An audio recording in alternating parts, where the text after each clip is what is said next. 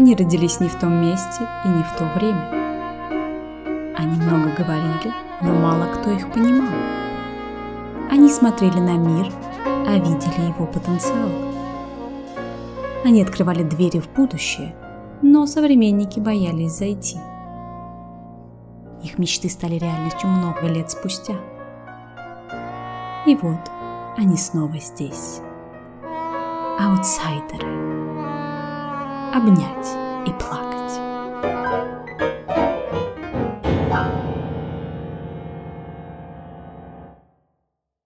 Лично у меня со школьных и институтских времен в голове поселились такие огромные полки великих мертвецов на постаментах. Но и великие мертвецы были людьми, с огрехами, прорехами. Сегодня их имена вписаны в историю, а когда-то и сама история пыталась их вытеснить. Про таких наш подкаст. Этот человек был женщиной. Та-ра-та-та-ра-та. Я свято верю в то, что любая женщина, которая родилась до второй половины 20 века, априори является аутсайдером. Эта женщина, она была аутсайдером не только потому, что она была женщиной, но и потому, что она действительно внесла огромный вклад в историю, причем и историю искусства, историю культуры, и, в принципе, наше сознание никогда не было бы таким, какое оно у нас есть, если бы она не создала свое самое такое знаковое произведение. И расхлебываем мы до сих пор. Мы до сих пор вывозим эту Вывозим, историю, да, да, да. Не теряет актуальности. Э, абсолютно не теряет актуальности. Я не думаю, что когда она его создавала, у нее были такие амбиции, Мгм. но так получилось. Также я действительно придерживаюсь той мысли, что любая женщина, рожденная до второй половины 20 века, и достаточно много женщин, рожденные уже во второй половине 20 века и позже, являются априори аутсайдерами просто потому, что мы живем э, в мире мужчин. Я действительно э, верю, что человечество просто взяло и лишило себя собственными руками ровно 50% своего потенциала, ну, просто потому, что женщина очень долгое время не воспринималась как человек, а воспринималась как э, ну, так, Бесплатное приложение. Бесплатное приложение или инкубатор, да, как какая-то машина по созданию себе подобных, или как награда, или как вещь. То есть она воспринималась как угодно, но не как человек, который может тоже что-то сделать, что-то важное для человечества, что-то привнести, что-то дать и так далее. До сих пор. Вот, да, я говорю, Как до человек, сих пор. который на днях ходил в женскую консультацию, могу сказать, что не было ощущения, что туда я... Я было ощущение, что я пришла человеком, а ушла женщиной. Ушла как бы инкубатором. И за ступеньками сразу опять стала человеком. Хватит воспринимать женщин как эм, созданий, у которых есть цель, и эта цель и призвание, и долг — это материнство, потому что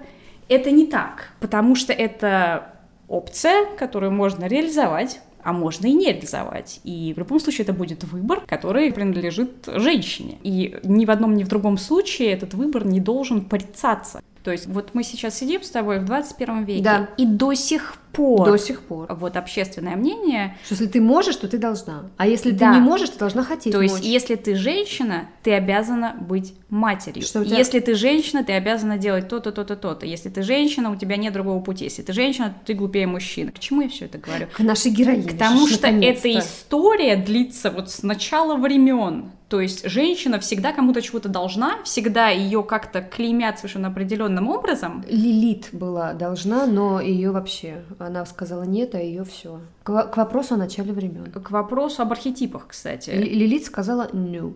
Э, И правильно сказала, но дело в том, что именно поэтому э, церковь устраивала гонения на Ещё и- нее, вычеркивала ее из Это всяких всюду. И источников. еще и демонизировали. Естественно, и демонизировали. Дело в том, Отказала что- в сексе один раз и навсегда из всех церковных источников вычеркнута. Вот как ты Ну, ты знаешь, церковники у нас вообще, в принципе, вычеркивали очень То есть большой секс процент. грех, но если ты отказала, то это в, в- Э, в кубе грех. Вот опять же, возвращаясь к церковникам, этот э, период э, очень такой болезненной э, охоты на ведьм. Да, Мгм. когда из жизни вычеркивали Мгм. очень много женщин. Так вот, если ты обратишься к истории всей этой пьянки демонической, церковной, э, то ты увидишь, э, что женщина была не права в любом случае. То есть, что бы она ни делала, это грешно, неправильно и костер. И еще, знаешь что? Однажды Ну-ка. мне нужно было пойти э, на кладбище, когда у меня были У меня был менструальный цикл, назовем вещи своими именами. И при мне были некоторое количество религиозных родственников, которые чуть ли не были готовы запретить мне туда пойти. Нельзя с открытыми ногами, обязательно нужно плюс 40 жара надеть колготки. И вообще, как бы ты грязная в данный момент, ты не можешь пойти на кладбище.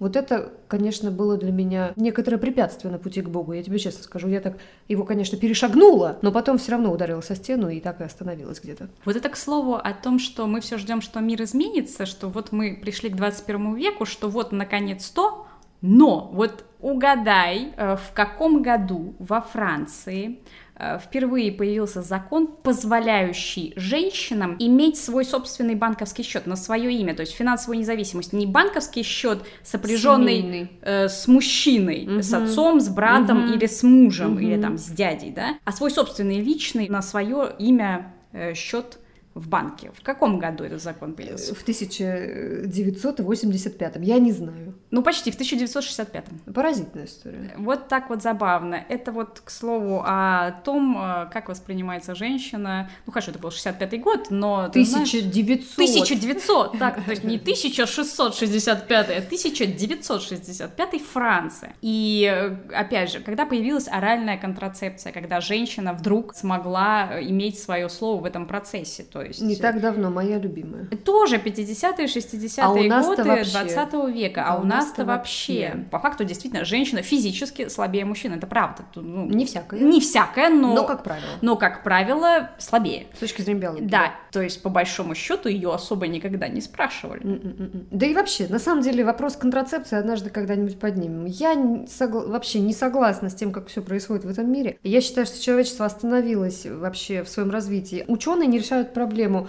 контрацепции и общественных туалетов. У меня большая претензия. Я считаю, что это недоработанная тема. Вот это прекрасно, то, что ты говоришь, потому что мы наконец-то подошли к нашей героине. То есть прекрасно. к чему мы все это? К да, тому, да, что, во-первых, она женщина, во-вторых, мы непременно поговорим сегодня об ученых. Так вот, практически на протяжении всей истории человечества у женщин э, был, была довольно незавидная судьба, и они занимали довольно незавидное место. Но! Погоди, роди и все.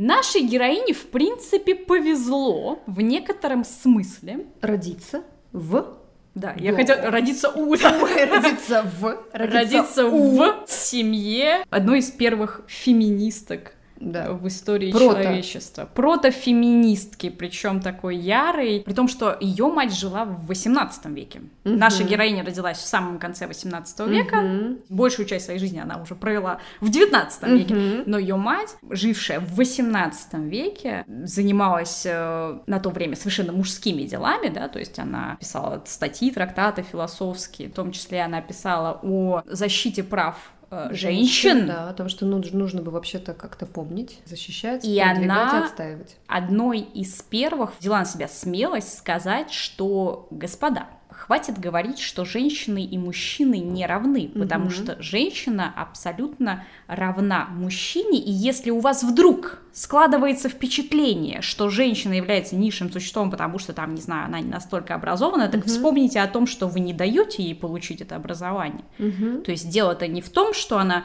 физически или биологически отличается от вас, а дело в том, что вы не даете ей возможность стать угу. равной э, вам, ну, потому что у вас какие-то свои планы, амбиции, в том числе там на ее вот тело. У меня всю жизнь, что я уже натолкнулась на то, что я сейчас приупомяну, у меня вот проблемы с Фрейдом, например, тогда вот случились, когда он начал говорить, что тетки завидуют пенису. У меня некоторые проблемы, мне кажется, они завидуют нашему влагалищу. Самое смешное, что с биологической точки зрения клитор Это и, и есть, пенис не так, так уж сильно отличаются. А вообще не отличаются. В общем, Фрейд, я считаю, ну, как вот не отсвечивал, не отсвечивал свои личные комплексы своей гигантской он просто, сигары. Он просто тоже завидовал. Завидовал вагине, как пить дать. Так вот, а у нашей героини, возвращаясь к теме детородных органов, у нашей, и как ей повезло родиться там, где она родилась, у нее уже и папа был не так-то вообще. Папа был не так-то прост. И не так-то, наверное, все-таки плох. Да он был хорош. Хорош, да, это я так... Э, он был хорош. Издалека, издалека. Он был неплох, он был политический... Кто у нас? Политический критик. Э, он был журналистом, так. он был философом. Политический но, философом, что-то Но такое. самое замечательное в нем то, что он был атеистом и анархистом. О, да. Нет ничего удивительного в том, что я, дочь родителей, занимающих видное место в литературе, очень рано начала помышлять о сочинительстве – я морала бумагу еще в детские годы, и любимым моим развлечением было писать разные истории. В героине моих рассказов я никогда не избирала саму себя. Моя жизнь казалась мне чересчур обыденной. Я не мыслила себе, что на мою долю когда-либо выпадут романтические страдания и необыкновенные приключения. Но я не замыкалась в границах собственной личности и населяла каждый час дня созданиями, которые были мне куда интереснее моего собственного бытия. Такая гремучая смесь у нее. Мать была феминисткой, а отец был анархистом. Прот. Ну или прото. Пращуры. Да, они оба были предтечами каких-то Да. очень важных социальных движений. Течение Феминизм да, и да. анархизм. То есть у нее отец открыто критиковал и религиозный институт, и открыто критиковал институт власти. То есть он Мгм. открыто заявлял, что государство, которое все время подыгрывает э, богатым, должно быть уничтожено. Прекрасная мысль. Ну, вот так вот он смело и лихо это говорил, начиная с 18 века. А, Они оба говорили это, сидя в Англии. Нет, ну, конечно, не то, чтобы они должны прям э, взять все и поделить, как говорила полиграф Полиграфович. Идея не Нет, очень хорошая, мы не такие прямолинейные, как некоторые с хвостами, но как бы для того времени эта мысль очень такая смелая. Эта мысль очень смелая, и, в принципе, она даже немножко пошатнула в то время даже королевскую власть, потому что наша героиня, ну и, соответственно, ее родители, они жили до викторианской эпохи, когда Мгм. все это начало опять обратно укрепляться, и когда мы опять свалились в такой консерватизм. Э, Они жили в георгианскую эпоху, когда... вот- Георгинчики. Когда- когда- Опять Георгины. Нет, Георгий, Простите, Георгий, простите, когда простите. Георгии расцветали на троне Я сегодня Великобритании. цвету и пахну, потому что на самом деле я должна признаться, у меня есть некоторые проблемы с восприятием э, жизни и истории. Когда мы в институте изучали э, роман в письмах э, «Опасные связи», который написал Шандерло де Лакло, мы называли его Шандерло волокло. Вот. И у меня некоторая проблема э, с тем, что вот все, что вот 18 век э, не в России и ниже туда, вот у меня все это эпоха черной дыры с Шандерло волокло. И потом мне кажется, что там просто были единороги, э, скакали какие-то люди-кони, вот, и все это было в перемешку, все смешалось люди и кони, поэтому вот сейчас ты мне вот это все говоришь, и я прямо открываю рот и думаю, вау, это григорианская эпоха, как, не григориан, григорианский хор, Георгианская. георгианская, да. Георгины. Их звали Георгами, там было несколько королей, которые приехали из Германии. Слушай, открыв рот. Не надо, закрой обратно. Ну хорошо, продует. Приехали на этот трон, потому что у королевы Анны не было э, детей, она не оставила наследников после себя. Как же так? Она не выполнила свой королевский А у нее не долг. получилось. Она старалась. Она старалась, у нее не получилось. Плохо старалась, Плохо матушка, старалась, матушка, матушка, плохо да, старалась, да. Поэтому развеселые немцы приехали, уселись на трон и сменяли друг друга. Вот так вот, вовремя не родишь, немцы захватят хату Вот родную и вот. власть. И власть. И в этот э, момент, чем вообще характеризовалась жизнь, что так страшно изменилось в жизни, в частности, в Великобритании, произошло, во-первых, ослабление монархии, парламент э, начал играть более серьезную роль, демократические какие-то основы начали появляться, появилась дискуссия, кстати, в том числе и в прессе, то есть начали издаваться всякие брошюры, памфлеты, журналы, и все это как-то стало достоянием общественности. А все-таки хочу спросить, получается, что папа, он не совсем в глухой период э, вещал, или это был уже период некоторой расслабленности политической? Он, он вещал как раз в период расслабленности, Вот и хорошо. он э, своими словами попал на очень благодатную почву. Мгм. Да, мы к этому, кстати, чуть попозже вернемся, потому что это сыграло тоже очень большую роль в жизни самой нашей героини, вот как раз наследие ее отца. И самое вообще, на самом деле, важное событие, которое тоже повлияло и на жизнь э, этой женщины, и на ее главное произведение, произведение всей ее жизни, это то, что в Англии произошла, вернее, началась э, промышленная революция. То есть жизнь начала Бурлить. меняться, бурлить и переворачиваться с ног на голову. То есть, как люди жили раньше, все это начало совершенно чудовищными темпами на тот момент э, уходить в прошлое, потому что промышленная революция, индустриализация, урбанизация, смена вообще всех парадигм, э, смена вообще в принципе жизни, всякие научные открытия, электричество начинают изучать, паровые двигатели появляются, мы уходим от э, ручного труда, мы приходим к механизации труда. Эпоха просвещения, опять же, 18 век, это эпоха просвещения. Люди, э, насмотревшись на это, верят в силу человеческого разума mm-hmm. и верят в то, что э, знания могут э, принести что-то великое, прекрасное и вообще спасти и помочь человечеству. На такой почве так-так. Взошла наша дева. Выкатилась наша звезда. Ну, она так выкатилась, что унесла с собой жизнь своей матушки. Mm. Она дала рождение вот нашей героине, и через 10 дней она скончалась, просто потому что, несмотря на то, что человеческий разум так силен и восхитителен, медики не умели спасать женщин во время родов, если начиналась там какая-нибудь кровотечение, инфекция.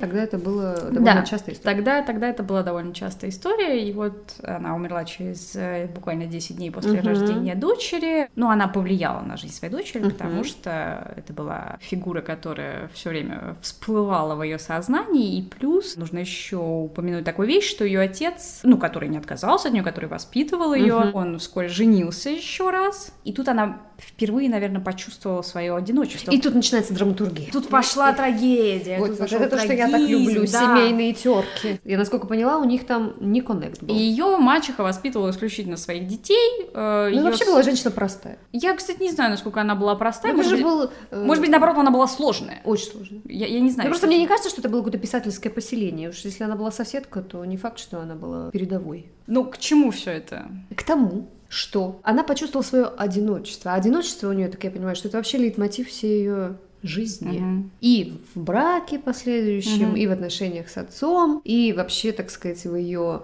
литературных победах, в том числе, когда ей даже не сразу удалось заявить о себе как о писательнице. Как бы у нее было украдено право заявить о себе. А кто ж тебе поверит, что это ты написала, если ты женщина? И жена поэта. И жена поэта. Который был, оказывается, оказывается, атеист и вегетарианец. И вообще, вольнодумец. Вольнодумец. Мне, мне, мне больше всего симпатично в нем, что он был, конечно, вегетарианец. Потому что то, что он был атеистом, ну так ладно, у нее и папа был атеистом, что такого-то. А тут он такой, такой такой продвинутый. То есть такой, такой да. хипстер нашего времени. Хипстер на нашего времени. Я совершенно о нем. Вот это удивительная история, кстати, перевертыш, потому что они тогда знали только в связке с тем, что она его жена, а я знаю о нем сегодня только потому, что он ее муж, и мне намного это симпатичная ситуация.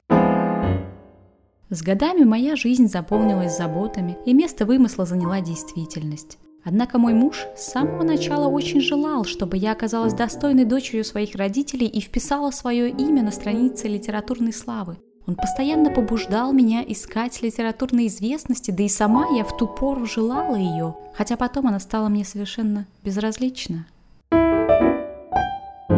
Моя любимая драматургическая часть пошла. Я сегодня буду, у меня сегодня такая роль, я сегодня буду от лица женщины-блудницы, э, которая э, выступает за свободные отношения. То есть я буду пытаться оправдать ее мужа. А, мне об этой фигуре сегодня говорить довольно сложно в связи с тем, что Шандерло волокло. Это во-первых, да. Во-вторых, я не до конца поняла степень ее любвеобильности, а здесь это очень будет важно об этом сказать. Я не до конца поняла степень трагичности этой личности. Об этом тоже для меня это важно. Я сценарист, в конце концов. Люблю характеры. Мне не в полной мере понятно. Я абсолютно преклоняюсь перед тем, что она начала в 19, а закончила... Э, начала в 16, закончила в 19 эту свою работу, да, которую которую мы сегодня помним и вспоминаем. У меня есть некоторые претензии к тому, как это трактуют, как э, э, переработка ее личной драмы, то есть такой на почве одиночества и взаимоотношений с мужем. Я не думаю, что это только лишь так. И я буду сегодня, как я уже сказала, от лица женщины-блудницы пытаться оправдать ее мужа, хотя оправдания ему совершенно, естественно, никакого нет. Я буду пытаться понять, жизнеспособны ли вообще отношения подобного рода, как были у нее, у него и еще у доброго десятка женщин, мужчин и прочее. Раз уж ты начала говорить о ее муже, да. давай немножко э, расскажем о нем. Э, мы можем сказать, что его зовут Перси. Персик персик. Она назвала его просто мой сладкий персик. Он э, из э, знатного рода. То есть он имел денежки он имел на образование, денежки, на девочек но, и на винишко. Э, не все так э, просто, потому что он был юным восторженным мальчиком со взором горящим, и он сам... Э, и с ну, приветиком. И с таким хорошим приветиком, потому что в детстве чем он развлекался? Он э, пугал, значит, своих сестер страшными сказками так. и очень любил всякие э, эксперименты химии химически, биологически, физически. Опять же. Опять же, да? Мгм. А потом, а, когда он начал взрослеть, его бомбануло. Он очень возмутился строем и вообще режимом, и то вообще как жизнь протекает Гормон играл. в его стране и, в принципе, в мире столько несправедливости, столько всего плохого и фу-фу-фу. И он, естественно, поддался вот этому романтическому э, порыву. Его отправили сначала в Итонскую школу, потом его отправили в Оксфорд. Мгм. И там этот эм, мальчик, который, причем увлекся учебой, но он выкинул однажды коленца, он, значит, начитался анархических трактатов отца Нашей нашей, героини, героини. и Мгм. воспылал настолько, что со своим друганом выпустил брошюру о необходимости атеизма и распространил ее среди студентов, за что его выперли из Оксфорда. Ну, знаем страны, в которых бы выперли вообще, выпилили бы вообще. Трагизм уже заключается в том, что семья-то его не поддержала. Семья вообще вела себя не очень, но вроде Не как очень. денежек как-то не урезали. Немножко подурезали. Это еще больше подогрело его вот это чувство несправедливости. Вообще, я тут такой, а вы тут такие. И он решил вообще уйти в разнос. Он увез похитил Девушку. молодую девку, Да. которая явля- являлась дочерью какого-то там трактирщика, то есть вообще ему не пара никак с точки зрения социального строя того времени, и он, как бунтарь, как... э, Ну, как говорит моя свекровь, наверное, надела в постели такое. Вряд ли. Ну, и тем более, что... Я думаю, его было этим не, не удержать. И его, его было не удержать, потому что... Он пил из всех источников. Он пил из всех источников, но вот этот бунт продолжался недолго. То есть он увез эту девушку, Так. девушку молоденькую, да. Ну, он в итоге на ней женился. Да-да. При этом он испортил отношения окончательно со своим отцом. Мы сейчас Мгм. придем все-таки к нашей Мгм. героине, то есть как они встречаются. Он, значит, с вот этой молодой женой, э, со вторым ребенком на подходе, э, приезжает к отцу нашей героини, чтобы выказать ему свое восхищение, потому что он до сих пор И восхищается. тут, из кладовки. И тут из кладовки выплывает, Наша как каравелла по зеленым волнам, 16-летняя дева с вот такими глазами. с вот такими глазами И вот в таком корсете. И все. понеслась душа в рай. А тут уже дети, пеленки, скукотиша. И тут можно повторить этот прекрасный финт второй раз, и С- он увозит и, И ее. эту, да, чё бы нет. А папа-то, кстати, ее сказал, что-то мне не нравится ваши отношения. И, кстати, это было прям удивительно Потому для что- обоих. Потому что папа-то вообще ратовал, по-моему, за э, свободу и все такое, равенство, братство, а тут э, со мной Слушай, дочь такой не Да, делает. и я на самом деле могу понять их удивление, потому что когда твой папа анархист, Да. ты- когда твоя девушка больна, когда твой папа анархист, Ты, идешь на вечеринку один, когда твоя девушка больна, Ну да, ты сбегая Когда твоя жена беременная, ты, в общем-то, это Сбегая, остановиться. сбегая в 16 лет со своим женатым любовником во Францию, а потом возвращаясь домой, наверное, ты думаешь, что папа тебя простит, поймет э, и примет. Понять и простить. Понять и простить, потому что он э, анархист и вольнодумец. И вообще, ты его сладкий пирожочек. Но нет.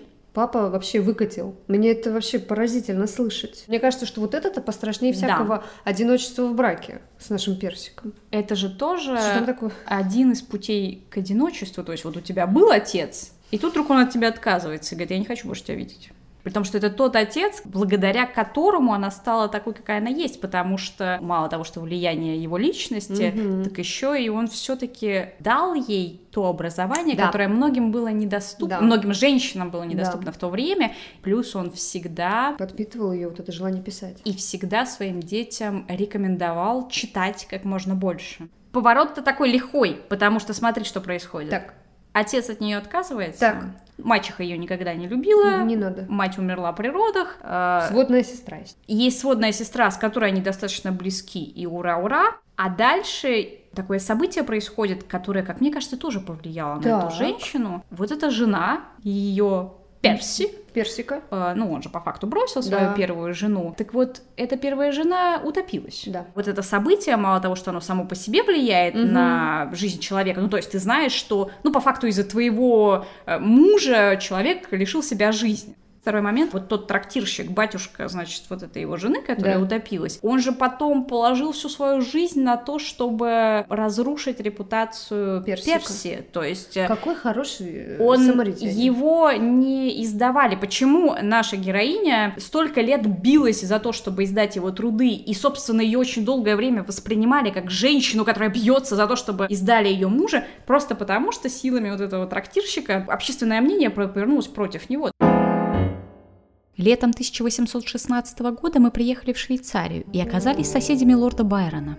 Вначале мы проводили чудесные часы на озере и его берегах, но лето оказалось дождливым и ненастным, непрестанный дождь часто по целым дням не давал нам выйти. В руки к нам попало несколько томов рассказов о привидениях. «Пусть каждый из нас сочинит страшную повесть», — сказал лорд Байрон, и это предложение было принято. Было уже за полночь, когда мы отправились на покой. Положив голову на подушку, я не заснула. Глаза мои были закрыты, но я каким-то внутренним взором необычайно ясно увидела бледного адепта тайных наук, склонившегося над созданным им существом. На утро я объявила, что сочинила рассказ, а затем записала свой ужасный сон наяву.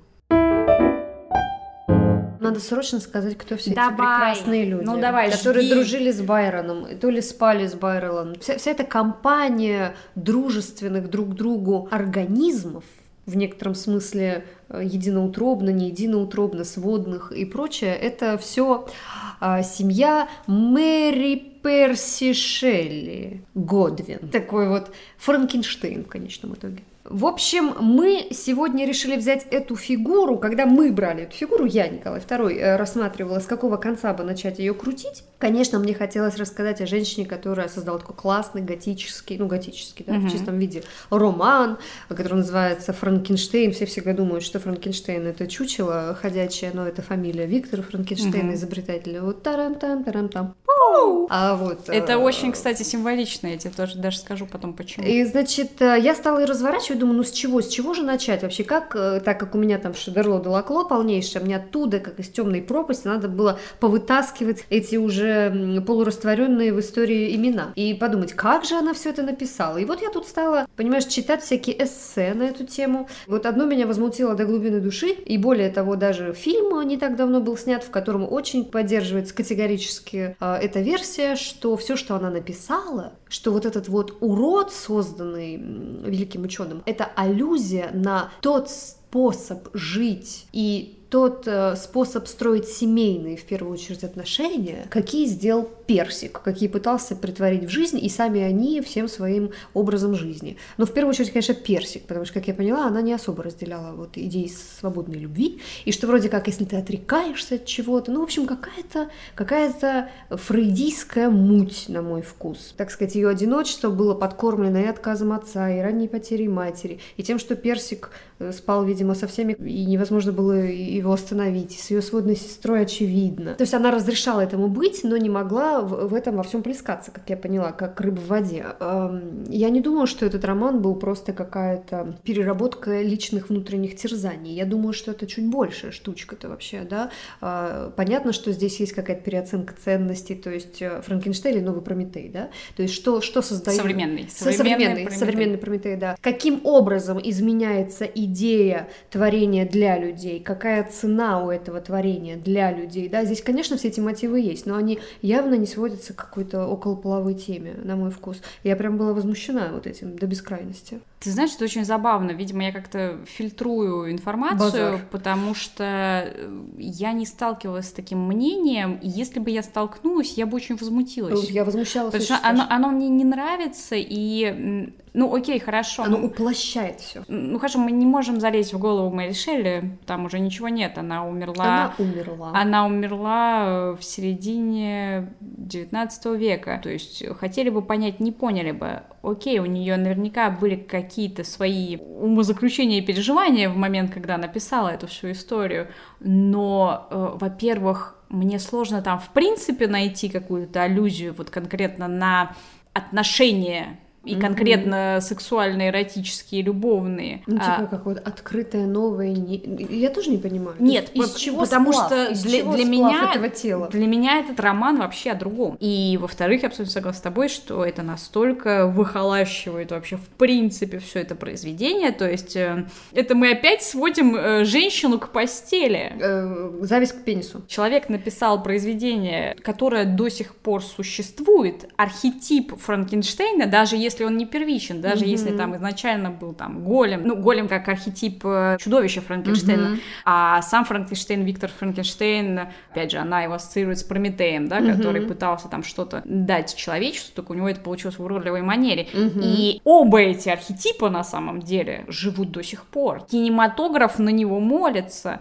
Образ э, монстра Франкенштейна появлялся в кинематографе более 170 раз. Первый раз он появился в 1910-м, и этот маленький коротенький немой фильм э, спонсировал сам э, Томас Эдисон, который, кстати, в Америке считается изобретателем кинематографа. Вот так. Американцы плевать хотели на братьев Люмьер, для них кинематограф изобрел... Простите, ребята. Простите, ребята. С вашим петушком. Да, для, для них кинематограф изобрел Эдисон. Так вот, тот факт, что этот архетип, архетип монстра Франкенштейна стоит у истоков э, самого такого массового и визуального искусства, это уже о многом говорит, и до сих пор он тиражируется и в кино, и в театре, и в массовой культуре. Потому что он крутой, он Потому что он крутой. очень мощный. И, кстати, ну, я сама говорю, да, монстр Франкенштейна, монстр Франкенштейна, но на самом деле я не согласна со словом монстр. На Мгм. самом деле он же не монстр, он, ну, окей, его там называют и демоном, и дьяволом, и чудовищем, Он и монстром. Но изначально он глазоньками. то, что называется creature, то есть он э, существо, а если прям уж так дока- докапываться, то это один и тот же э, корень с глаголом create. Create — это создавать. Созданный. То есть, ну, э, все живые существа Мгм. э, называются Создание. короче. создание, потому что, ну, когда придумывалось это слово, оно вписывалось э, в контекст, да. значит, э, Да. систему Типа мировоззрения. создатель. То есть мы все кем-то созданы, Вот за да? это, кажется, ее тоже немножечко это так почморили хорошо. Что В- типа, а что это ты, вот как это у тебя человек в роли создателя вообще? Не очень хорошо. Так это такой пласт. Она, кстати, насколько я знаю, была верующая. Когда она сама говорит о идее своего романа, она говорит о нем с ужасом. Ну там христианская, конечно, есть такая с ужасом, штучка. потому что вот смотрите, какой ужас получается, когда человек Мнит себя пытается Богом. играть в Бога и пытается сделать то, что позволено только Творцу. Для меня это все-таки фраза, которая не могла быть сказана атеистом. Ну, то есть я, не Ну, мо- это я, бы, я бы не могла сказать такую фразу. Федор Михайлович на крахмаленном жабу. Да, вообще. это по- попер Федор Михайлович вдруг ни, ниоткуда не возьмется. Просто взял тогда тройничок, двойничок, у нас сегодня да, тут все. Тройничок. Федора Михайловича, я бы на это посмотрел. Надо смиренно сознаться, что сочинители не создают своих творений из ничего, а всего лишь из хаоса. Им нужен прежде всего материал, они могут придать форму бесформенному, но не могут рождать саму сущность. Творчество состоит в способности почувствовать возможности темы и в умении сформулировать вызванные ею мысли.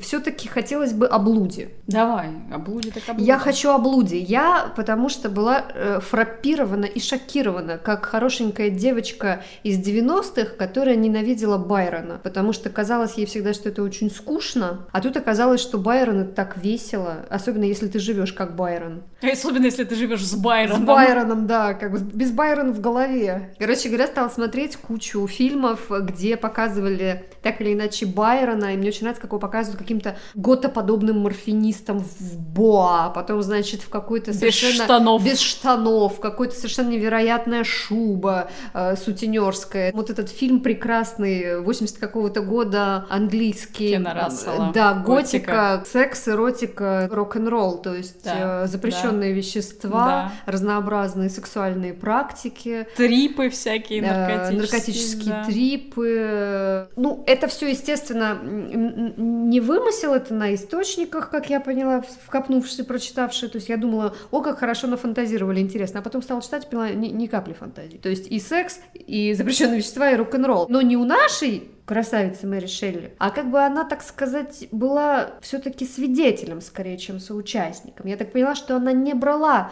как бы за основу своей жизни эту свободную любовь. Она не нуждалась в телесной любви с э, разнообразными персонажами. А вот Персик, судя по всему, ее этим истязал, потому что он э, и до блудил, и с ней блудил, и с сестрой, и параллельно постоянно очаровывался, и вообще воспевал это как новую форму жизни, да, блуд, вегетарианство, атеизм. И я как-то все время хотела вот ей начать сопереживать, вот я читаю это и думаю, так, хорошо, мы помним, что сегодня я беру на себя роль персика, mm-hmm. самую страшную mm-hmm. в мире роль, а, вот, Франкенштейна персик. Вроде как, как бы мне хотелось бы ей сопереживать, ведь она и потеряла ребенка, насколько мы помним, да? Нескольких детей, Нескольких да. даже, да, детей. И она была в этом ощущении одиночества, и были они э, финансово не защищены никак, mm-hmm. отец mm-hmm. от нее отказался. Mm-hmm. То есть они очень в таком неблагоприятном состоянии, вообще их брак находился находился и финансовым, и моральным. Но она ведь ни один раз оттуда не попыталась сделать ноги. Почему? Вот я задаю себе вопрос. Потому что ей некуда? Или потому что, в принципе, эта любовь к этому персику, ну вот это принятие этого персика для нее важнее. То есть либо, я делаю вывод, Маша любила, либо Маша была довольна соседством хотя бы по меньшей мере, и тем, что ее принимают тоже такой, какая она есть, и она вообще-то может писать и не, обяза- не обязана рожать в подоле таскать. И еще, кстати, что я узнала, что после того, как его сожгли, он пораньше помер, да, у нас утонул, там каким-то образом вытащили, высушили и сожгли, но, видимо, он был настолько влажный, что его сердце не сгорело, и она частично якобы его взяла и вообще у себя в столе хранила до конца своих дней. Понимаешь? Может быть, э, она не разделяла вот эти взгляды на свободную любовь. Опять же, до какой-то степени, потому что долгое время она, ну, не, окей, хорошо, не долгое время, два года, но она жила с ним э, вне брака. Да. Она все-таки до какого-то определенного лимита принимала эти отношения, да? В какой-то другой определенный момент, наверное, они все-таки переходили какую-то грань дозволенного. И в этом и заключается трагедия, потому что, в принципе, любые отношения имеют право быть, и ничего в них нет такого, но они должны быть основаны на свободе и на взаимных договоренностях. А вот я согласна с тобой. И я думаю, что не потому она не слилась, что ей было некуда, а потому что отношения всегда компромисс. И ты с чем-то миришься ради чего-то, что тебя в большей степени устраивает, да? То есть это что-то большее, что ты больше нигде не возьмешь. Это вообще, ну, интересный вопрос. Для меня сейчас это очень интересный вопрос. Потому что на примере этой как бы семьи все все время говорят, она страдала, пишут, да нифига я думаю, что для нее в этом союзе было больше, чем просто половая взаимная принадлежность. Почему я сегодня персик? Потому что я всегда пытаюсь взять сторону самую невыгодную, чтобы максимально подгорало. Персика очень легко взять и прижечь йодом, сказать, Зачем? что ж ты с этой женщиной-то делал? Да ну, не надо. А с той женщиной что ты делал? А с этими со всеми что ты делал? А если тебе нравился Байрон, что ты с Байроном не был? Но я не могу взять и прижечь персика, потому что он позволил ей быть ею, понимаешь? Будучи сам собой, со всеми своими вот этими косяками, половой э, разнузданностью и всем вот этим, да, он ей позволил быть ею. Я не знаю, перед кем ты оправдываешь Перси Шелли, потому что лично перед духом я... феминизма. Лично я он его... вот он стоит, фиолетовый. Ах, вот что это за фигня. Все понятно. Я думаю, что это такое стоит? баклажан. Что это опять, блин, Зигмунд приперся, что ли? Зигмунд в фиолетовом плаще? Нет, это дух феминизма. Все понятно. Он стоит и порицает. И порицает, да? Нет, лично я Перси Шелли не порицаю. Ну как? Он же такой э, звук стекла, блин вообще? Оплодотворил пол Англии? Ну, во-первых, не факт. Во-вторых, мужчин сложно оплодотворить. Ну, знаешь, очень плодовитым был Байрон. Кстати, про Байрона, вот, к слову, э, сводная сестра Мэри Шелли, она же родила от него дочку, да. от которой он, ну, как, от, не, не отказался. Сказал, не до того, а... прости, не до того. Да, пусть растет, ну, как бы я тут не при делах. В огороде Бузина, в Лондоне дочка. Дожди. Да. Нет, он ее содержал. Ну, деньги давал, да. Деньги давал, ну, как-то особо он не интересовался, эта девочка умерла лет в пять, по-моему. А, но к чему я это все? К тому, что если уж копаться во Франкенштейне, mm-hmm. любим мы копаться в трупах, короче. Да, с водянистыми глазами. Да. Мне очень нравится образ водянистых да. глаз. Это если страшно. уж копаться в трупах ну, вообще и искать там что-то, что отдаленно хоть как-то затрагивает эту тему, то я бы порадовала дух феминизма, который стоит у нас за плечом, и нашла вот один такой, знаешь, наезд. Так который можно было бы трактовать именно как упрек со стороны Мэри Шелли как женщины, Да. которая жила с Перси Шелли, который э, ходил по всем постелям э, И Лондона. сестры сводной э, сводной сестры, которая тоже очень любила всю эту, всю эту историю, и которая потеряла нескольких детей. Мгм, Мэри Шелли. Мгм. Мэри Шелли, у нее то ли из троих, то ли из четверых детей до зрелого возраста дожил только один. Без контрацепции вообще жить, жизнь не мила. Ну, то есть, правда, у нее на руках умерло несколько ее детей от любимого человека. Ну, как а Персик поняли, да? как бы продолжал скакать. Ну, опять же, мы не знаем, как он переживал И как эти он скакал. трагедии, Может, но у него была половая если, если уж э, искать какие-то отголоски вот этой ситуации во Франкенштейне, то я бы нашла их в том факте, что Виктор Франкенштейн, ну, во-первых, это мужчина, а во-вторых, он вместо того, чтобы пойти и переспать с этой, со своей кузиной, на которой он должен был жениться и нарожать кучу детей, он создает нечто своими руками и отказывается От от, этого. ответственности Мгм. за то, что он создал. Так вот в этом, вот конкретно в этом, Есть да, упрек. я могу найти отсылку к Байрону, который отказывается от своей дочери. Я могу найти отсылку к Перси, ну, который по факту, да, тоже подзабил немножко Мгм. на все эти Мгм. детские истории. То есть Виктор Франкенштейн, будучи мужчиной, создает что-то и отказывается нести за это ответственность. То есть он ждет, когда само рассосется. Так вот, не рассосется. Мгм. И это что-то потом просто разрушает его жизнь и приводит его к смерти. Мгм. Ну тут еще, видишь, еще противоестественность, вообще сам посыл. Я сейчас себя, я э, гордыня в основе, да. Я вот сейчас такое создам и буду равен Богу. Я сделаю это из ошметка всего там э, уже отжившего свое. Ну, то есть спасибо, что не убивал заживо, да, а брал все-таки частицы, частицы трупов на, на кладбище. И потом я ужаснулся от того, насколько это вторично, отвратительно и гадко, и, в принципе, как это может послужить человечеству. Боже, какое уродство, зачем я водянистые глаза ему оставил. Вот это у меня самый большой вопрос. Ну, то есть ребенок это не ужасно. Ребенок это, ну, это нормально, приятно и привычно. А все-таки урод с водянистыми глазами, перешитый из трупов, это противоестественно. Я понимаю твою мысль про ответственность, но здесь, по-моему,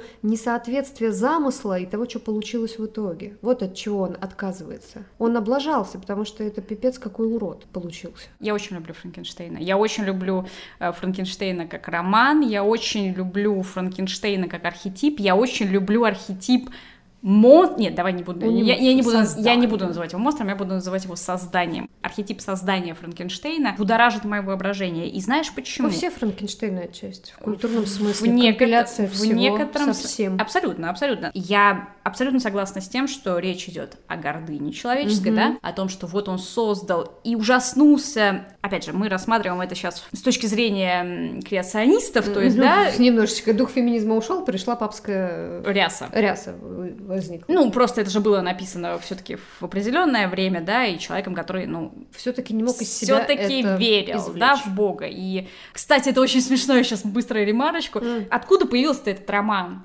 Ребята приперлись э, в Швейцарию в 1816 году к Байрону в гости. Было холодно, очень холодное лето. Это был год, когда не было лета, потому что в Индонезии за год до этого извергался вулкан. был вулканический И, пепел, да, этот и бла-бла-бла. пепел осел в И атмосфере. там вообще какой-то был кирдык, я прочитала, Да. там столько всего было с этим связано, и самое для меня было Тогда. интересно, что картины того периода, очень ярко, яркий, насыщенный какой-то оранжевый оттенок, э, ну, с натуры же писали, Мгм. вот, а это, значит, вот этот пепел, который ты не видишь, но который создает такое оттенение. К чему я это все говорю? К тому, что делать было нечего, Так. Дело было вечером. И Байрон говорит, ну, ребятушки, что, давайте напишем страшные рассказы. Уже э, во всех позах мы друг друга поимели, Да. я немного... Давайте сменим немножко пластинку. Да. Давайте, Попишем, давайте мы же не попишем. только звери, да, мы да, еще немного писатели. люди, да. да. Их там было четверо. Да. Их там было не четверо, их там было пятеро. Байрон, Байрон, Персик, врач, Мэри и сестра. и сестра, да. И вот они принялись придумывать эти рассказы. И что самое забавное М. во всей этой истории, что Байрон придумал такой, знаешь, эскиз рассказа, и вот этот врач, он впоследствии, вдохновясь вот этим эскизом, который бросил Байрон, написал первый англоязычный рассказ художественный о вампирах. Мое любимое. То есть он Моё создал любимое. архетип вампира, который тоже юзается в кинематографе Как до полезно сих в пор. Швейцарии блудить. Э, Мэри Шелли впоследствии написала Мгм. Франкенштейна. Сестра ничего не Сестра написала. просто- Сестра любила петь и заниматься сексом. А эти двое, они что-то начали писать, а потом, как говорит, мы решили, быстро охладили к этому, потому что это проза, а они поэты. Вот так. И они, короче, так. забросили Вот эту так. историю. Почему они пришли к мысли, что нужно писать, э, давайте напишем страшные рассказы? Потому что чем они отвлекались? Они читали себе страшные сказки немецкие, Так, да. какие-то истории про призраков, Да. про фантомов, вот это все Мёртвых истории. детишек. И они вспоминали и сплетничали об экспериментах философа, поэта и ученого британского, который жил в 18 веке, и который, Оживил лягуху? и который очень был известен, и звали его Эразм Дарвин.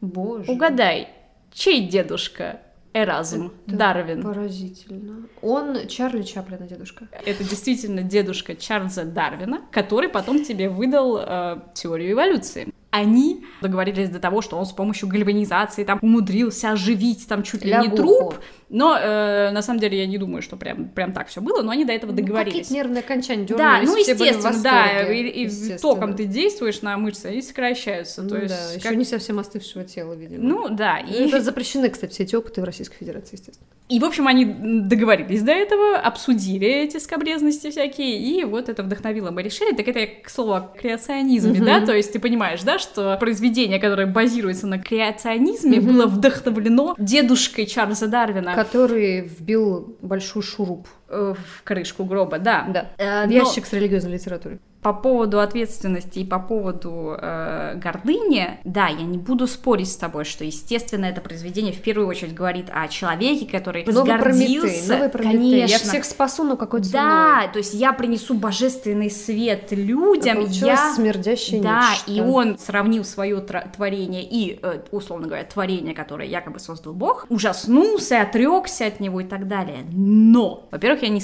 не согласна в однозначности этого создания, потому что о чем она еще умудряется сказать в своем Что произведении? оно уподобилось Творцу. Была такая теория, я не помню у какого философа, естественно, о том, что человек рождается э, изначально, он добр. Если ты читаешь этот роман, то ты на самом деле видишь очень несчастное, одинокое существо, которое изначально ничего не понимает, что происходит, но оно априори было готово к любви, Мгм. к добру, Мгм. к общению. Мгм. И почему он стал тем, чем он стал? Потому что, во-первых, его не приняли. Условно говоря, его судили по внешности, и Не его очень. не принимали, и его сразу априори ненавидели.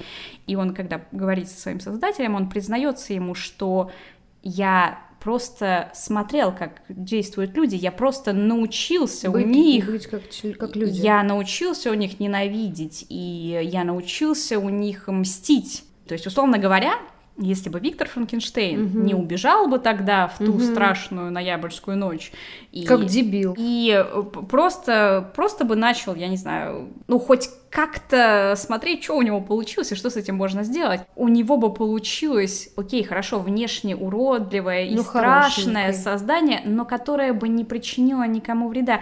И этот архетип, мало того, что он сам существует, так он еще и породил совершенно какое-то неимоверное э, количество отсылок. Мой любимый пример — это Мгм. Айзек Азимов, который, э, как же он это называл, комплекс Франкенштейна, что ли, как-то Мгм. так он называл этим термином страх людей перед э, роботами. То есть люди Мгм. боятся чего-то человекоподобного, которое создано руками человека. И я тебе скажу, что Терминатор — это по большому счету тоже Франкенштейн. Ну, в смысле, Ну, создание ну Франкенштейна. да. Это робот, который создан Убивать. людьми и который оборачивается против своих Да. создателей. А зато у него нет вируса папилломы человека. Можно сексом заниматься спокойно. По поводу вируса это тоже очень прикольно, потому что у Мэри Шелли есть еще одно произведение, Ох ты! которое, кстати, совершенно неизвестно. Вот-вот, даже И- мне, хотя я готовилась. Даже мне, Так, я так. его не читала. Я просто знаю, что оно есть, и я знаю, о чем оно примерно. Ну-ка. Ее роман, причем он большой. Мир сожрали вирусы? Роман называется Последний человек. Вот это поворот.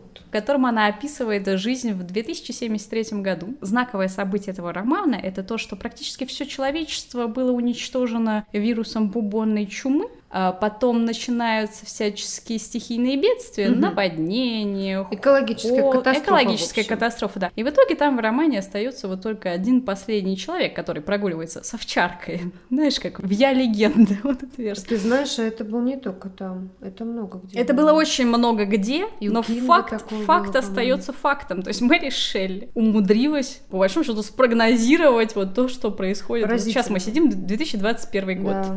Да, что там, Да. Бубонная чума, экологическая катастрофа. Это очень символично, мне кажется, да, что свой первый роман она задумала из-за извержения вулкана, а потом, э, знаешь, такая финалочка, у нее финальный аккорд, это последний человек, где она, ну, просто тебе рассказывает, что нас ждет через 50 лет. Мораль. Женщины должны получать образование и в равных пропорциях все, что получают мужчины. Тогда человечество будет хорошо. Человечеству в любом случае будет плохо, просто потому что мы очень часто действительно мним себя Викторами Франкенштейнами, а не надо. Я сладкий персик. Нет, я попросила бы. Но многие, многие из э, людей нас окружающих, они действительно мнят себя Викторами Франкенштейн. И дело в том, что в том, что я говорю, э, нет э, страха, например, перед новыми технологиями. То есть я не боюсь новых технологий, я не боюсь новых научных открытий, я не боюсь вакцин, А которые... метавселенной? Я не боюсь метавселенной. Я ее презирала.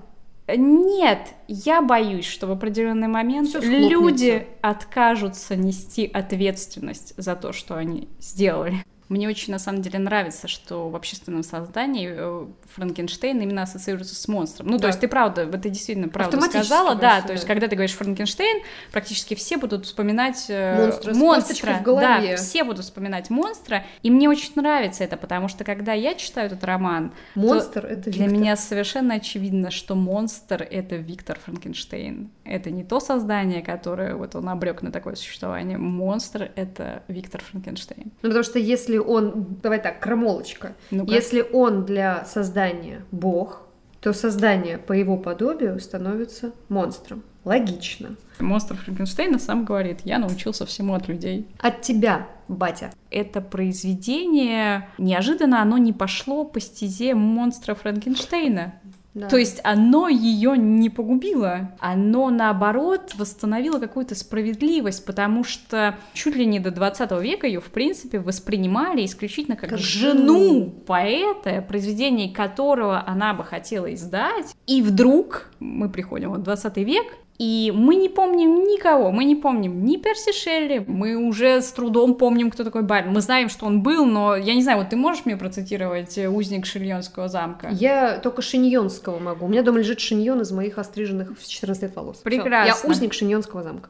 А я и не узник, то есть я, я вот не могу Байрона процитировать. Потому что архетипов-то нет, вот Child Гарольд, это Да. был архетип своего времени. А сейчас уже все. Но он уже все, он уже испарился, а Франкенштейн до сих пор тусуется. Потому что там есть религиозный мотив. Извини, конечно, но он глубинный. В том-то и дело, что помимо религиозного, там есть еще и отражение наших собственных косяков. Да, мы вот до тот- сих тот пор, более светский паренек мы до такой. сих пор себя узнаем. Чайлд Гарольд, он слишком романтичен, он слишком э, революционен, он Ну, слишком э, устал от собственной присыщенной жизни. Офигительности. Мне бы попасть в эту офигительность и в эту присыщенную жизнь. Дайте хоть посмотреть. Дайте хоть посмотреть, да.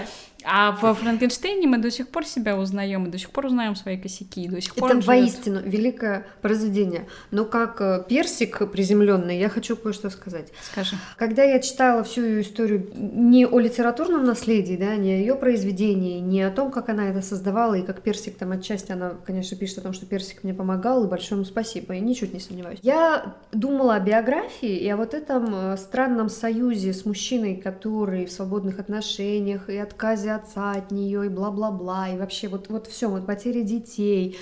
И вот сложно, когда, да, вот мы знаем о союзе двоих, один, который со всеми направо-налево гуляет, а второй такой говорит, ну ладно, я тебе как бы позволяю, ты такой, а я не буду. И, вроде и не поза, и, ну, в общем, ку- куча всяких э, стереотипов сразу. Вот опять баклажан тут у меня фиолетовый за спиной. Он говорит, женское страдание, он ее то, он ее все, а ей было некуда деться. Она в тени известного поэта, да и ла-ла-ла, и бла-бла-бла, и молодая девочка, а он ее старше. И вот весь этот ужасающий ком обстоятельств, которые могли бы меня склонить на тему того, что она претерпевала рядом с ним, да, и он забивал ее там теми допущениями, которые общество давало мужчине, я не воспринимаю ее как человека слабее его но не воспринимаю и как человека сильнее его. Я наталкивалась на мысль, что я их сравниваю. Вот в этом браке я этих двоих людей сравниваю. И я как бы пришла к тому, что они просто равны друг другу. У меня сложилось ощущение, что это был равноценный союз, именно потому что она в нем осталась. Так к вопросу о том, что женщина человек. Я пришла к тому, что это была и не любовь, это было какое-то сочетание равных, союз равных. Но мне, кстати, очень нравится эта история про союз равных, потому что так и должно быть. Вот от всей этой фигуры, от этой прозы, от этой биографии, от э, слияния прозы и биографии, когда знаешь одно и читаешь другое, есть ощущение одиночества, которое воспринималось как состояние нормы, без истерии. Последний человек на Земле. Последний человек на Земле мы решили. Я не обязана моему мужу ни одним эпизодом, пожалуй, даже ни одной мыслью этой повести. И все же, если бы не его уговоры, она не увидела бы света в своей нынешней форме. И вот я снова посылаю в мир мое уродливое детище.